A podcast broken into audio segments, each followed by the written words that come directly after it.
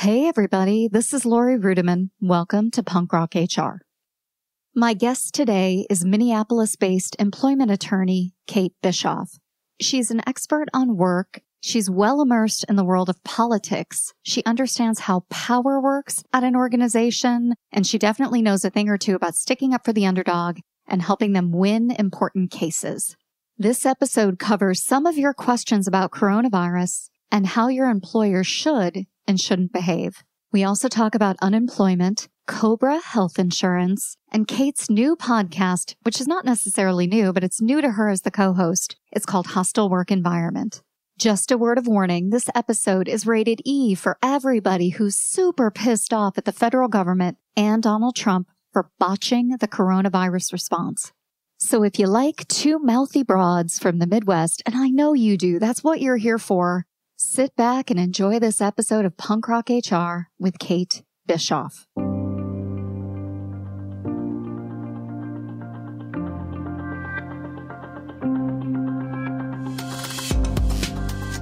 Hey Kate, how you doing? I'm doing well, all things considered. Yeah, we are in the midst of what they're calling unprecedented disruption. And if I hear the word unprecedented one more time, I might throw up. I don't know. How are you feeling about the coverage, the world? Are you panicked? Like, what's your mood right now? Well, I think I would consider myself adequately concerned not necessarily panicked, but my friends, my clients are all have this huge amount of anxiety about all of these things changing. And so I'm trying to be concerned about them because I really actually am concerned about them, but also be kind of the voice of reason of what's the next step going to be? What's the next ticker we're going to make more decisions? That kind of thing. Well, I describe you to my friends and colleagues as the champion of the underdog. Like when they say, Who is Kate Bischoff? I'm like, She loves an underdog. like yes, that is absolutely your, that should be on your LinkedIn because that's exactly what you are. that's just what I believe you're all about. You are an employment attorney and you have a practice, a thriving law practice, literally and figuratively.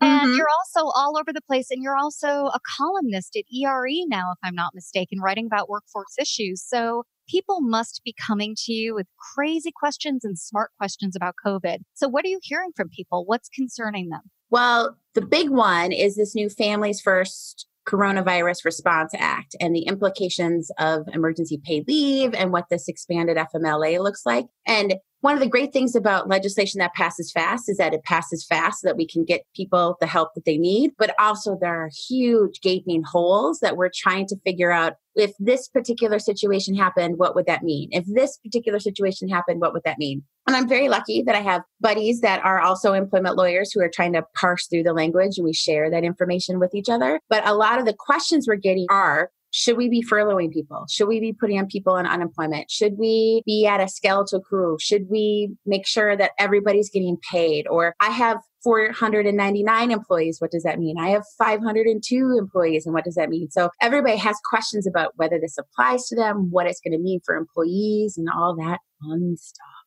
God, that's so scary. You know, small businesses thrive just by spit and chewing gum and tape as it is, and then throw in something like a virus economy and the individuals you work with, they must be afraid for themselves, but more afraid for their workforce, or at least that's what I would like to believe. So, what are leaders like today? What are you hearing? They are incredibly worried about their workforce. Normally, when we be in a regular situation or even in a slow economy where things are slowing down, we would be looking at doing layoffs with severance payments going forward because we want people to have some money, etc. Now we're looking at it going, we don't care about severance because if we did severance, we would have to do the Older Worker Benefit Protection Act, OWBPA notices. We'd have to have 45 day consideration periods and rescission periods, depending on which state you're in. And so we're looking at go, that's not worth it. Getting a release of claims from employee is not what we're trying to do here. We're going to take all of that cash, we're going to throw it at Cobra so these people have health care for a while while they're getting unemployment so that that is the best case scenario for them. While we try to figure out what can we do to make sure we're able to ramp up when we need to ramp up,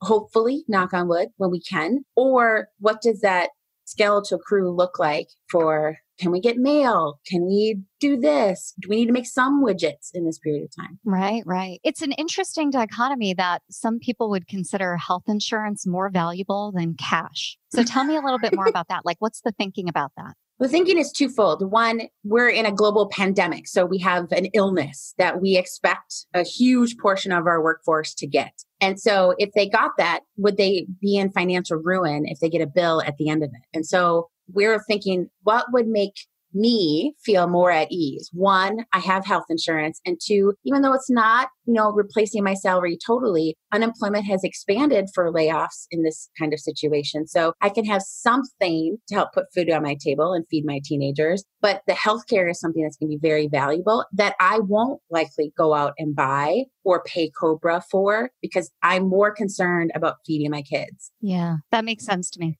yeah, it's really altruistic. I think, even though it sounds horrible, if we were in a regular economy, we're like, ah, we'll just pay your Cobra. You know, you don't get any money. People were like, it's more valuable for me to get my money. Well, we're learning that healthcare, particularly in this situation, is much more valuable. God, that's terrible. You know, I'm getting questions that are coming in that are both philosophical and also kind of hilarious. So I thought I would read you the first one that I wanted to share. And it's Can we sue Donald Trump for negligence? Oh, God, I wish we could. I wish I mean, we why, could. Why not? Why can't we sue Donald Trump? He's the chief executive officer of America. Why can't we sue mm-hmm. Donald Trump? I don't, you know, I haven't really thought about it. I would be happy to be the lawyer to do that for anyone who needs to be, because that would be fun for me. I mean, not only the the latent racism that has been going on, but also the sheer incompetence about not seeing this when you've had months of forewarning. Like, for example, one of my clients asked if the WARN Act applies in this situation because we're doing mass layoffs, and I'm like, you know what? I'm pretty confident a global pandemic is going to be an unforeseen business situation. Yes, I think it's an act of God, however you define God in any capacity. Yeah. Right. And so my client comes back to me and says, Well, didn't President Trump know about this months in advance? And so then it doesn't it make it foreseen? I'm like, but he didn't share that information with us. So we're going to still say unforeseen. Oh man. All right. Question number one Can we sue Donald Trump? Eh, we don't know. Maybe. We'll see. Question number two, and this one was my favorite. Explain unemployment. oh my goodness. Okay, so like, I have, do you not yeah. Google? Yeah. Yeah. I have been very fortunate in my life never to need unemployment. However, when you are unemployed, normally when you're available and able to work, you get unemployment to help bridge you to your next job. And that's the theory behind it. These days, it's if you've lost your job because of this situation, you can go on unemployment until you can find more work or till your work comes back from a layoff kind of situation, the temporary furlough, whatever. And it is maximum by state. It tells you that there's a cap on it. So that cap is going to be different, but you do get some cash for a period of time. Particularly to my state, the cap is $740 a week, which still isn't a lot, but that's more than a grocery bill. So and hopefully covers your prescriptions too if necessary. But it is a safety net. It's designed to help cushion the blow of losing your job. So, the second part of that question is the woman who asked me this is in the dental industry. She's a dental hygienist. And generally, in a good economy, if someone loses their job in the dental industry, they don't claim unemployment benefits, even if they're eligible, because they don't want to burn bridges with the dentist. So, there's some fear around that. Have you ever heard of people being concerned about claiming unemployment benefits? And what are your thoughts about that right now? First of all, how do unemployment benefits impact an employer? Okay, so I can swear on your podcast, right? Oh God, we're rated E for a reason. Come on. Wait, fuck that dentist. Yeah, to- uh, totally fuck that dentist. Mostly fuck all dentists. but that one in particular, yes. Yes, that one in particular. An employer gets what's called an experience rating, where if they have a lot of high turnover and a lot of people going on unemployment, they get taxed higher. So they feel it in their taxes because they've had a lot of people get laid off or fired for various reasons. And because you have that high experience, you pay more in taxes. If you're a dental hygienist and you've been fired, you don't want to claim it because you want that dentist to give you a good reference. Because if you claim unemployment, that hurts their experience rating and they get upset because now they're being taxed more. Privileged dentist in the first place. So fuck that dentist. Yes, yes. But I completely understand why someone might not want to get unemployment in a regular situation because it is a blow to your self esteem for a lot of people because, you know, now I'm taking benefits that I thought I would never need. So it can be that kind of confidence destroyer if you're on unemployment. I tried to dispel that feeling with as many people as I can, especially right now. So I understand the thinking, but there's nothing to be ashamed of for getting unemployment, for getting a hand when you need one. I love that answer. I think that's absolutely right. And I wonder for those individuals out there who own businesses and pay unemployment tax on themselves, they are, if they are a sole proprietor, but they are also an S Corp, they cannot claim, from my understanding, that unemployment. Uh, can you get in the weeds on that at all? Not really, because I haven't had a whole lot of experience with that. But my understanding is you don't, in part because you haven't been paying into those taxes. If you have, then it's possible. There's also relief in this new act from Congress for those people who are self employed. Whether you claim it for one thing or the other is a different scenario, but there is some relief out there. We just don't know to what extent it's going to be yet. So, the individuals in the public speaking space in which I float in and out of, many of them, including me, are an S Corp, and we pay unemployment taxes on ourselves if we're an S Corp, but we can't lay off ourselves. So, that's the dichotomy. I know it's terrible. Yeah, it's, it's terrible. terrible. So I like the idea that there will be small business relief, but how many individuals out there really want to take out a loan at this point or would even qualify for a loan, right? I mean, these are unanswered questions, but difficult times. Yeah. All right. So I have one other crazy question for you. Someone wrote in and asked, I'm laying people off and I've read the conventional wisdom and I've got a tip sheet and I've got a system to do it. But do you have any unconventional tips? Like should I zig when other people are zagging? How do I do it? Like any advice that would sound wrong, but is really right. What sounds wrong is not contacting your people while they're laid off. I want you to contact them. I'm not asking you to have them do work, but in this particular time of uncertainty, the extent of which you can maintain a relationship with folks, even though you've laid them off, you can be compassionate in this period of time. I want you to be. Normally in a layoff, we lay people off and sayonara, have a good day. This is different. This is if we're ever going to be able to ramp up again, I want you to have people who are champions for you, wanting to rally and come back to your help. So that is my most unconventional kind of piece here, in addition to make throw all your money at Cobra. Yeah, yeah, I love both of those. Back in the day when I was learning to lay people off, it was right after 9 11, another terrible time Ugh. in our country's history, right? And I worked in the insurance industry. And one of the lessons that I was taught is never say you're sorry. Never apologize, never apologize. And so I went through one round where I didn't say I was sorry. And, you know, I bump into a wall and I apologize to the wall, right? So I say sorry for everything. I'm like, you know, I lived in London. That's just part of my lexicon.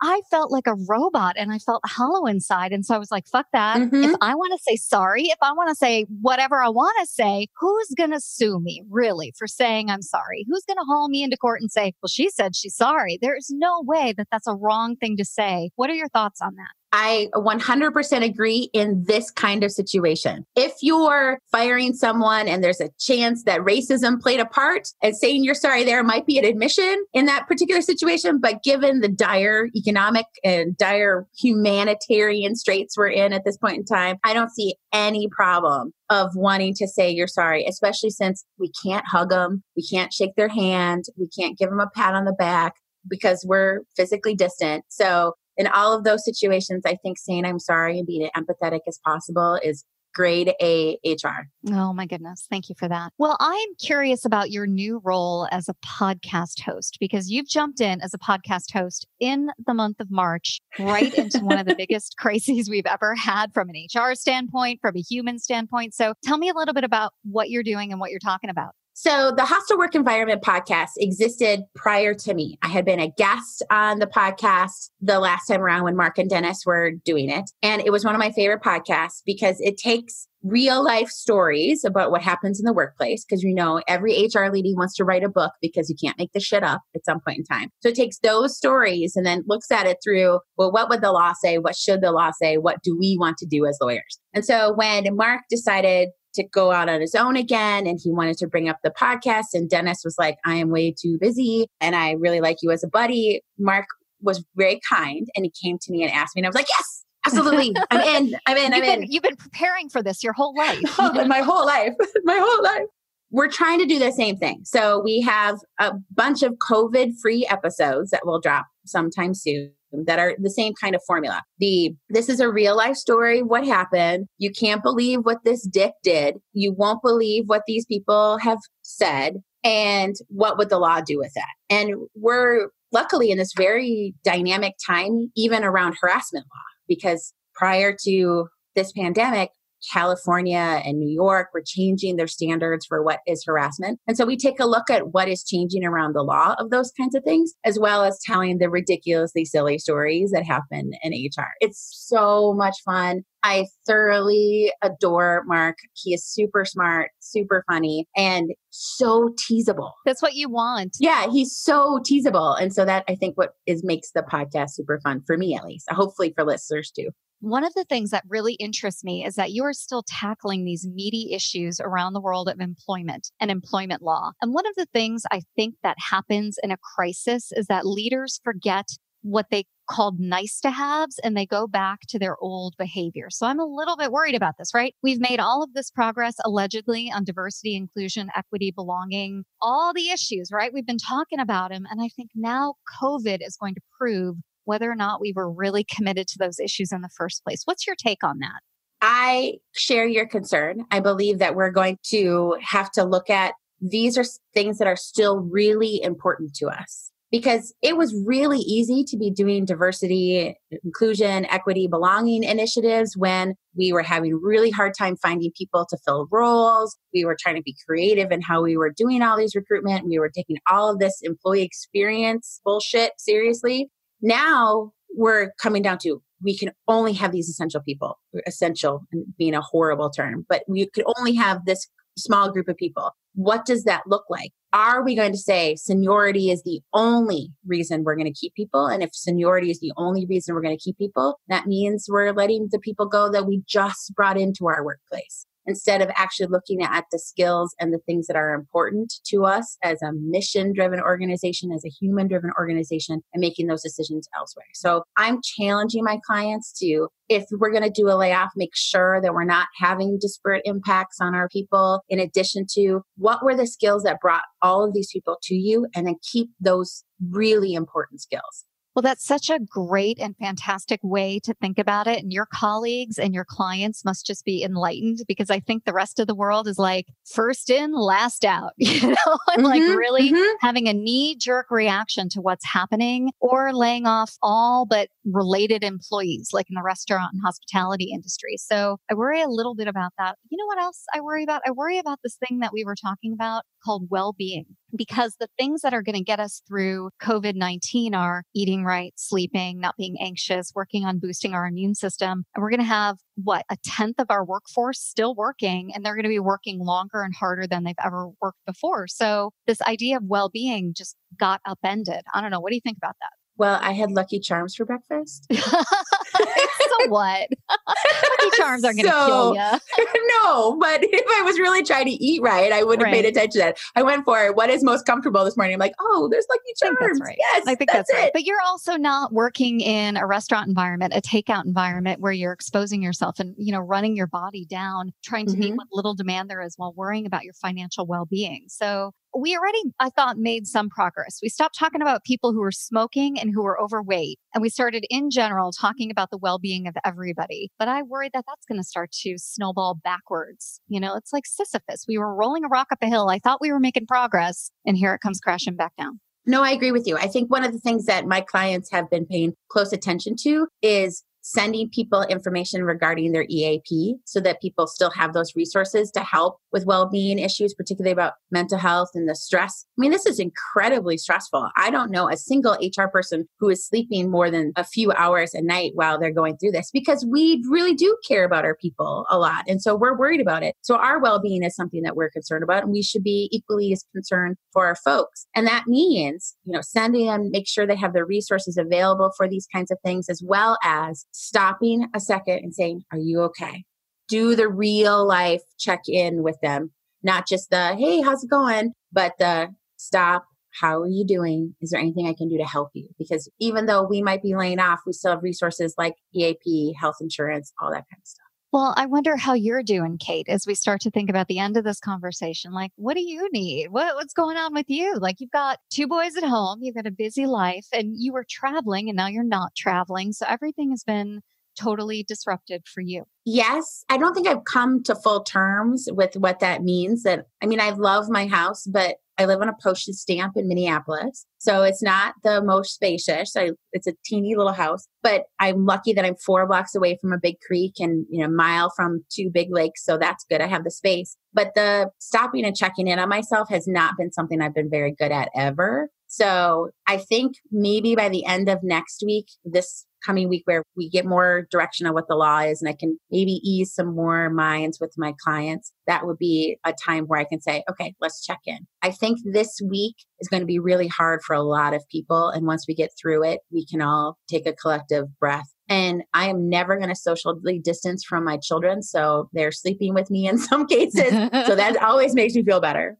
Yeah, good. I'm glad to hear that. Well, you know, I listened to what you just said about checking in next week, and I think that's fair, right? I mean, we've all got a tremendous amount of work to do, but you can't put that off. And so, even just acknowledging how you feel, I'm stressed, I'm anxious, I'm overwhelmed, I think taking that moment to say, this is how I feel is really important. And then also, really being aware of asking people for what you need. My girlfriend Jeanette Brunet taught me, what do I need so that I can? What do I need from my colleagues so that I can be a more effective whatever? What do I need from my partner? What do I need from my spouse? What do I need from myself? And so it just by coincidence at the beginning of the month, I stopped drinking alcohol. And now I'm like, oh God, you know, thank God I did that because my brain is so much clearer. I'm sleeping better. I haven't felt this good in like a year, which is ironic now that we're in the middle of this COVID crisis. But what do I need? I need to not drink so that I can continue to function, right? So that's what I'm doing. I need to go outside. And luckily it is not December or January. I need, but I need to be outside, even if my children are pushing themselves into a creek that is recently unfrozen. So I need to be outside, get some fresh air. I think that's going to be the most important for, thing for me at this point in time. Good. That's really great advice. Well, we won't keep you any longer. We hope you get outside today. And thanks again you. for being a guest on the podcast. Thank you.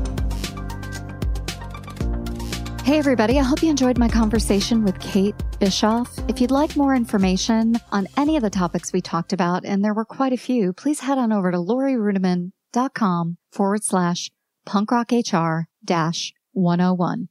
This episode of Punk Rock HR was produced by Danny Osmond and his team at Emerald City Productions. Danny is helping me to produce Punk Rock HR twice a week during the coronavirus crisis. His team is hustling. They're just doing whatever they can to be of service, and I'm really, really super grateful. Now that's all for today, and I hope you enjoyed it. We'll see you next time on Punk Rock HR.